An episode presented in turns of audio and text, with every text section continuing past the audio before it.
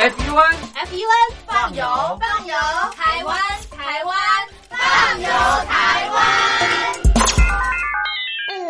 收音机旁的听众朋友，您好，欢迎收听《放游台湾》，我是嘉玲，好开心在《放游台湾》的节目当中和所有的听众朋友见面。我们《放游台湾》节目播出的时间是在礼拜天早上的五点半到六点，早上的五点半到六点，还有晚上的九点半到十点，晚上的九点半到十点。收音机旁的听众朋友，您可以在这两个时段收听《放游台湾》，和我们一块度过三十分钟快乐的时光。好的，那么今天在节目当中呢，我们邀请到的来宾是资深导游杨伯良杨大哥，杨大哥你好，嘉玲你好，各位听众大家好。好的，那么今天在节目当中，杨大哥同样要陪伴我们所有的好朋友在空中逛台湾。今天呢，我们的行程是中横八股二日游，那么指的就是古关地区了哈。上一次呢介绍第一天的这个玩法，那么今天呢进入到这第二天，第二天杨大哥我们怎么玩呢？哎，是的啊，我们第一天啊就住在这个松鹤部落啊。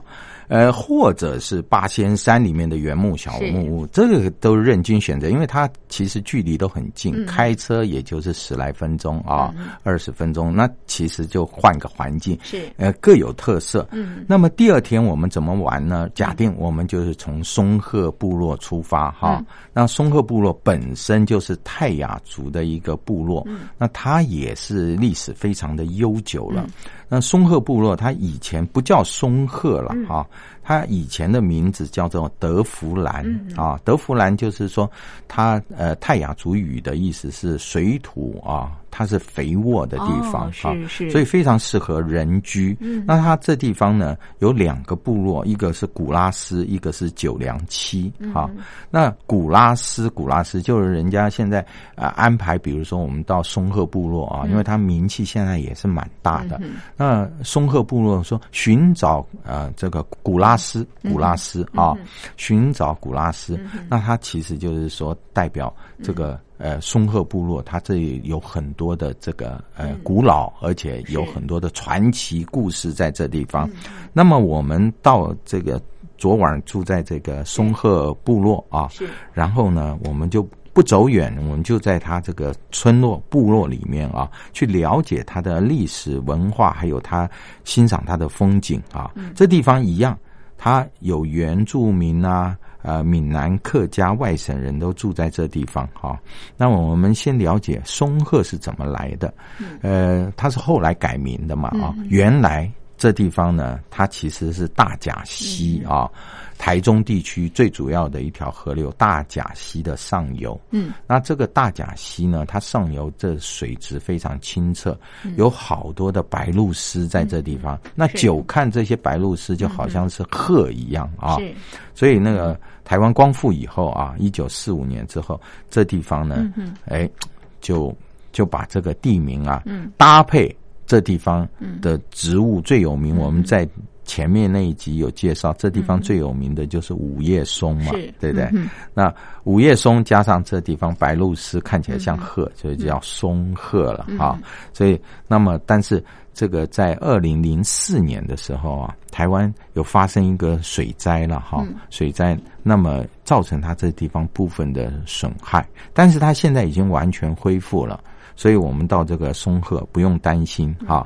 那么这地方一样有一个林场巷。什么是林场巷？就是呃，在前面那集我们知道这个地方是一个台湾三大林场之一——八仙山。嗯啊，它是一个林场。另外两个呃，这个林林业区，一个是呃宜兰的太平山，跟这个呃南部一点的阿里山啊，就是台湾三大。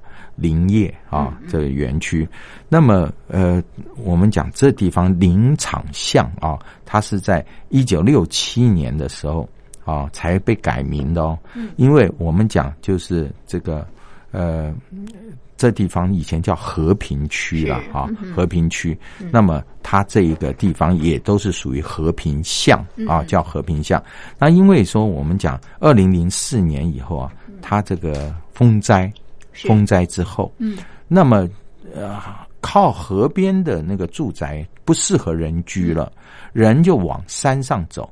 那后来发现好多老宅子、老房子，他们才发现这一条这个老房子哈，那么哎，它是以前呃日据时代留下来的老房子，所以他们哎特别给它安一个名字叫林场巷。那么我们可以从这些房子呃了解，就是说它这个一个历史，它也等于是一个见证了啊。那么这里面门牌。旧的门牌，还有那个嗯运木材的那种刹车器啊，哇，都都保存的非常好。然后最可贵的就是这地方啊，我们探访那个泰雅族的部落，他有一个古乐器专家，嗯啊，他姓郑，嗯，那么其实他是台湾很少有的那个泰雅族乐器专家，我特别去拜访他，嗯嗯，就是我们常会。看到少数民族他吹一种就是叫口簧琴啊，是是。那他现在不是单单教你吹哦，嗯，因为你对他如果没有情感的话，你是无法达到这口簧琴真正的目的。哦，因为这口簧琴它的真的目的是男女之间传情意的。一种乐器，一种工具啊，所以那个呃，那个老师啊，姓郑，郑老师啊，他还要教我们 DIY 来自己做一个口簧琴。我本来以为说啊，这个口簧琴很困难，其实经过他指导以后，我觉得还蛮容易做的。他就是拿一个竹片，然后割上一些凹槽，然后他把一个铜片安装在一头，另外有一头绑上细绳子，然后放在。嘴嘴唇上面啊，是，然后用那个牙给它稍微轻碰，把整个嘴啊，嗯，像一个音箱一样，是是。啊，那音箱，然后把那个小指头缠上那根绳子，拉住啊，然后就开始拍打那个那个。呃，绳子啊，然后那个铜片就会产生震动，然后，但是我我试了好久啊，那个声音发出来始终不太像啊。是，但是我觉得难度很高。但是他就呃，他表演的非常好，也是台湾很知名的一个啊口簧琴的一个老师是啊。那么他呃泰雅族名字称这口黄琴叫鲁物，鲁物啊。是。好的，那么这地方有特产就是那个红鳟鱼啦，啊红红鳟鱼，它因为它水质特别好，它必须在这个摄氏温度十八度 C 以下，那这个养的这个鱼啊，它才能够肥美，而且它这个水质要清之外，水量要非常大，含氧量要高。它这个红鳟鱼才长得特别好，每一条我看到它的鳞片都是亮晶晶的，非常非常健康。嗯，然后哎，它做出来的料理也是一级棒。啊，那么像这个松鹤这地方，它的地方政府啊，它已经在十年前它就规划了一条叫做那个叫做松鹤一巷。松鹤一巷什么意思呢？就是把那个呃。五叶松啊，在一条长约大概有呃两百多公尺的一条啊这个道上，两边种起来，它变成一条长的五叶松巷啊。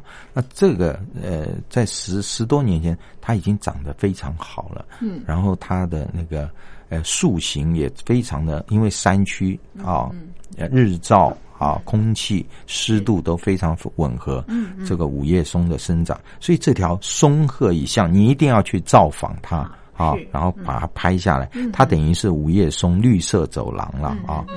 好的，这是松鹤部落。介绍到这边，我们先来欣赏一首好听的歌曲，歌曲之后再回到节目当中。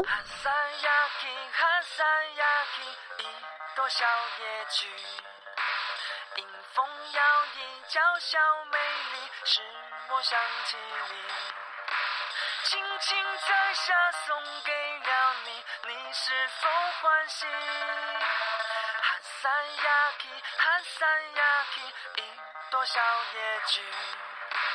哈萨雅琪，哈萨雅琪，一朵小野菊。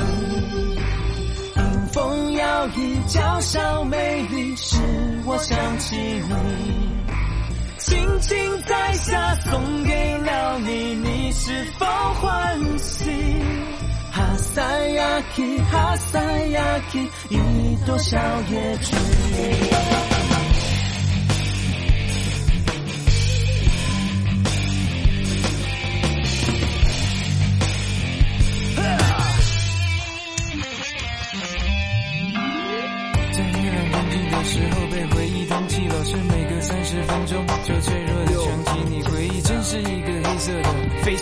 直到飞机坠毁之后才发现我爱你。为了什么原因？老实说，我早就忘记。现在看来，不就是年少轻狂，不懂珍惜。我宁愿去玩超级玛丽，也不想理你。你说有一天我会后悔输给那些 A B C。或许年少轻狂已不复记忆，青春只是发黄的书信。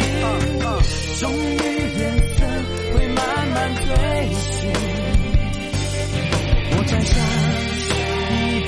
去送给你，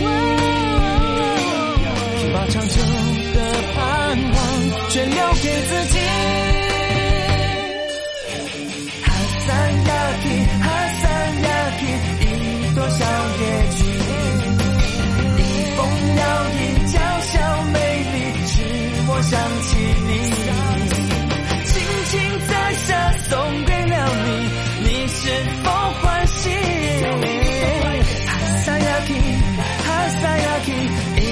小野菊。沿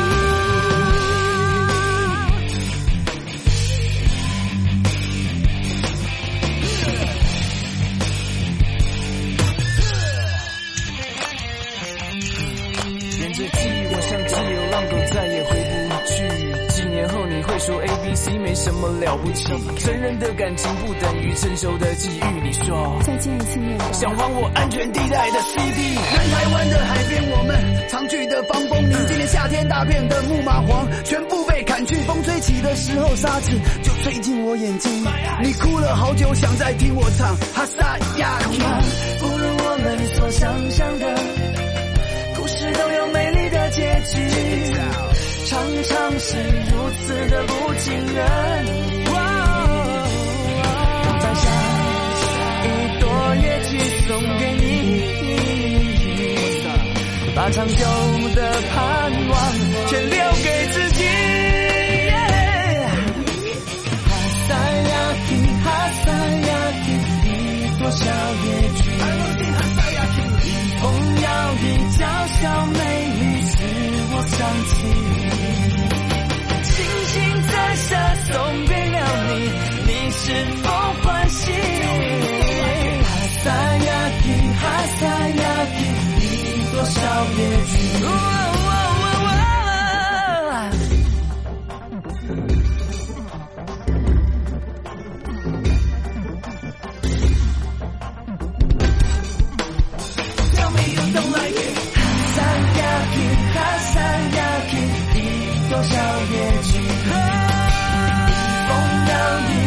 小美丽使我想起你。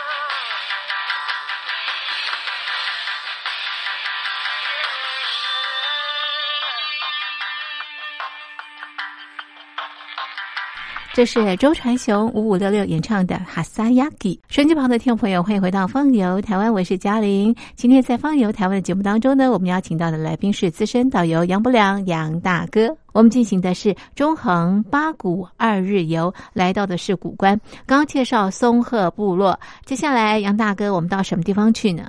好的，那松鹤部落其实就近我们去拜访另外一个村啊。其实它这地方泰雅村很多，像白冷村。嗯，那我们要去拜访的就是那个李冷啊，李冷村。那李冷村这地方呢，其实它这个更天然了。嗯，它比较小，但是它很特别的，就是它有一个呃叫真耶稣教会啊。这个教堂哦盖的好漂亮。嗯，我是听说它大概在二十年前才创立的哈，在这地方。那因为嗯。当地的泰雅族，他普遍啊就信真耶稣，嗯，那么在这地方做礼拜，所以他们的那个生活习惯也改变了。以前是狩猎，嗯，现在他们以农作为主了啊，农作为主。然后这地方离冷啊，最特别，它有三条吊桥。那每一条吊桥，当然你不一定非要走，但是我建议你就是一定要去走一下这个里冷吊桥。是。那么像这个松鹤那地方没有吊桥，就是因为它发生风灾的关系，已经没有吊桥。是。但是里冷有三座吊桥，那里冷呃。其中这个里冷吊桥特别值得走，因为走过去它有好多泰雅族的建筑啊，那么还保留原来的风味啊风情，像它的米仓，它就是嗯，他特别防止蛇跟老鼠啊爬上去，所以他做的那个。呃呃，米仓啊，它底下是空的。那我听那个当地人讲说，那个底下还可以养鸡养狗啊，所以他这个房子米仓很有意思啊。那么那个人可也可以躲在底下。那我们到这个记得啊，这个里冷部落有一个禁忌，就是说，因为他们是真耶稣教。所以他们这地方是禁烟、禁酒、禁槟榔的地方啊。那我们要知道，这地方是一个禁烟的这个社区。对。那李冷呢，在那个一九九九年之后发生九二一大地震之后，出现了一种状况，就是他这地方也冒出温泉，过去是没有。但是它因为地壳错位之后啊，这地方居然产生了各种不同的那个温泉，所以这也是那个里冷啊，这地方一个一个特色啊，它的温泉。嗯，那么当然它还有其他的那个呃景点啊，像比如说它这个泰雅族，嗯，它那个。呃，那个女巫啊，或者是这种祭典啊，他们会特别到旁边有一座大的悬崖壁啊，也就是在那西边的叫圣壁，泰雅圣壁啊，你可以去参观，那真的是很壮观。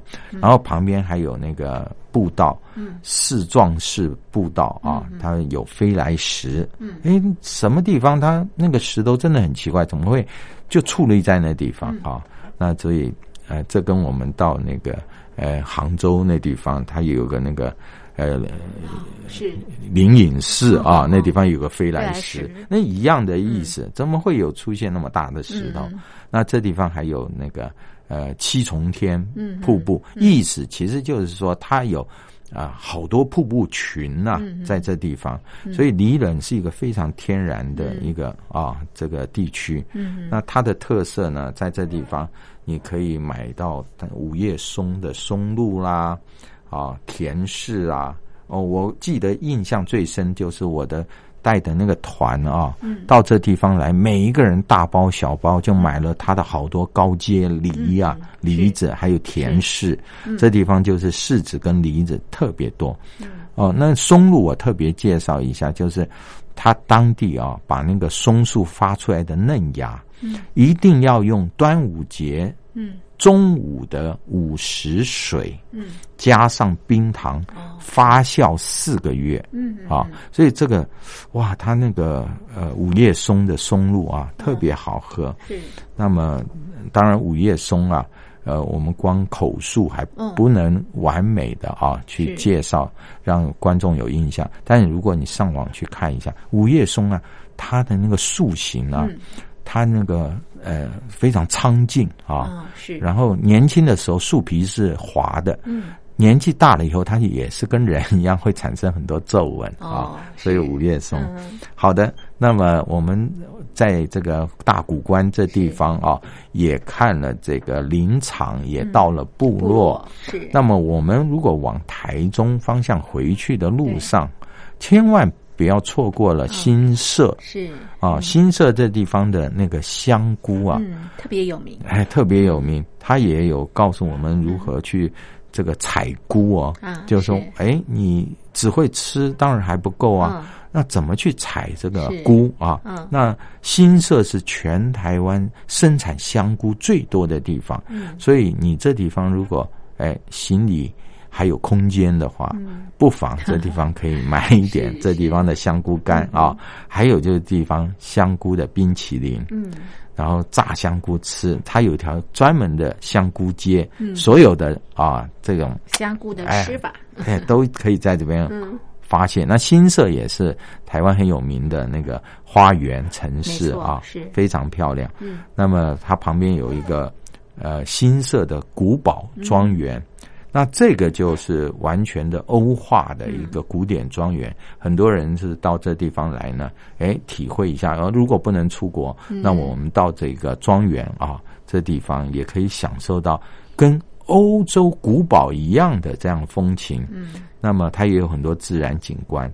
好的，那么我先前提到的台中的后花园，嗯，它是大坑风景区嘛，啊，那大坑风景区呢，它这地方有十二条青山步道，是这地方看那个呃夕阳啊，嗯，哦，或者看整个台中市也是非常漂亮的。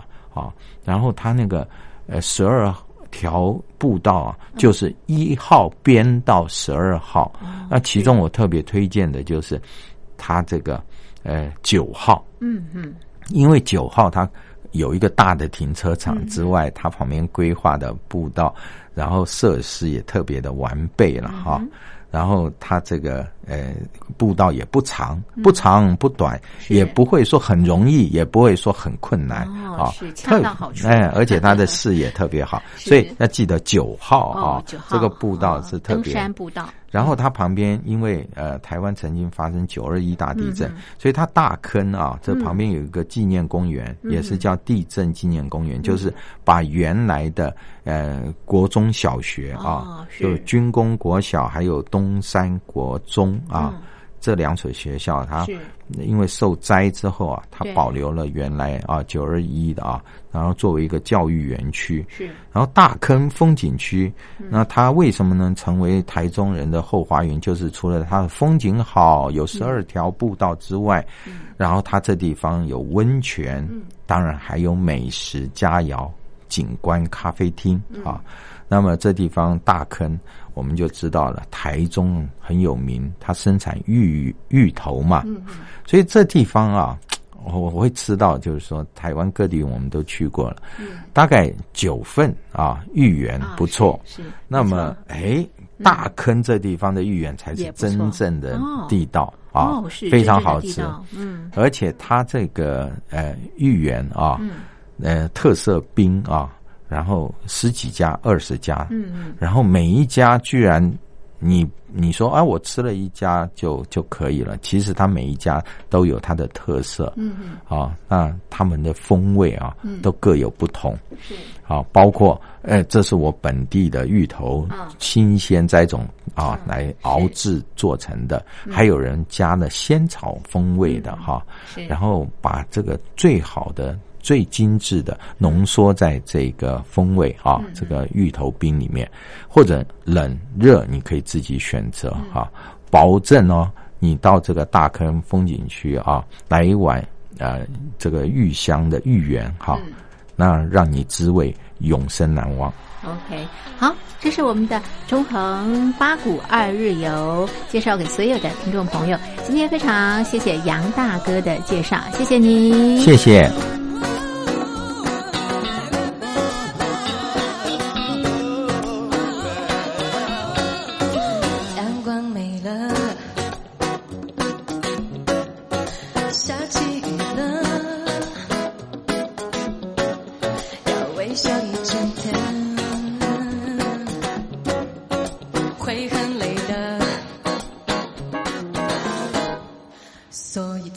learn.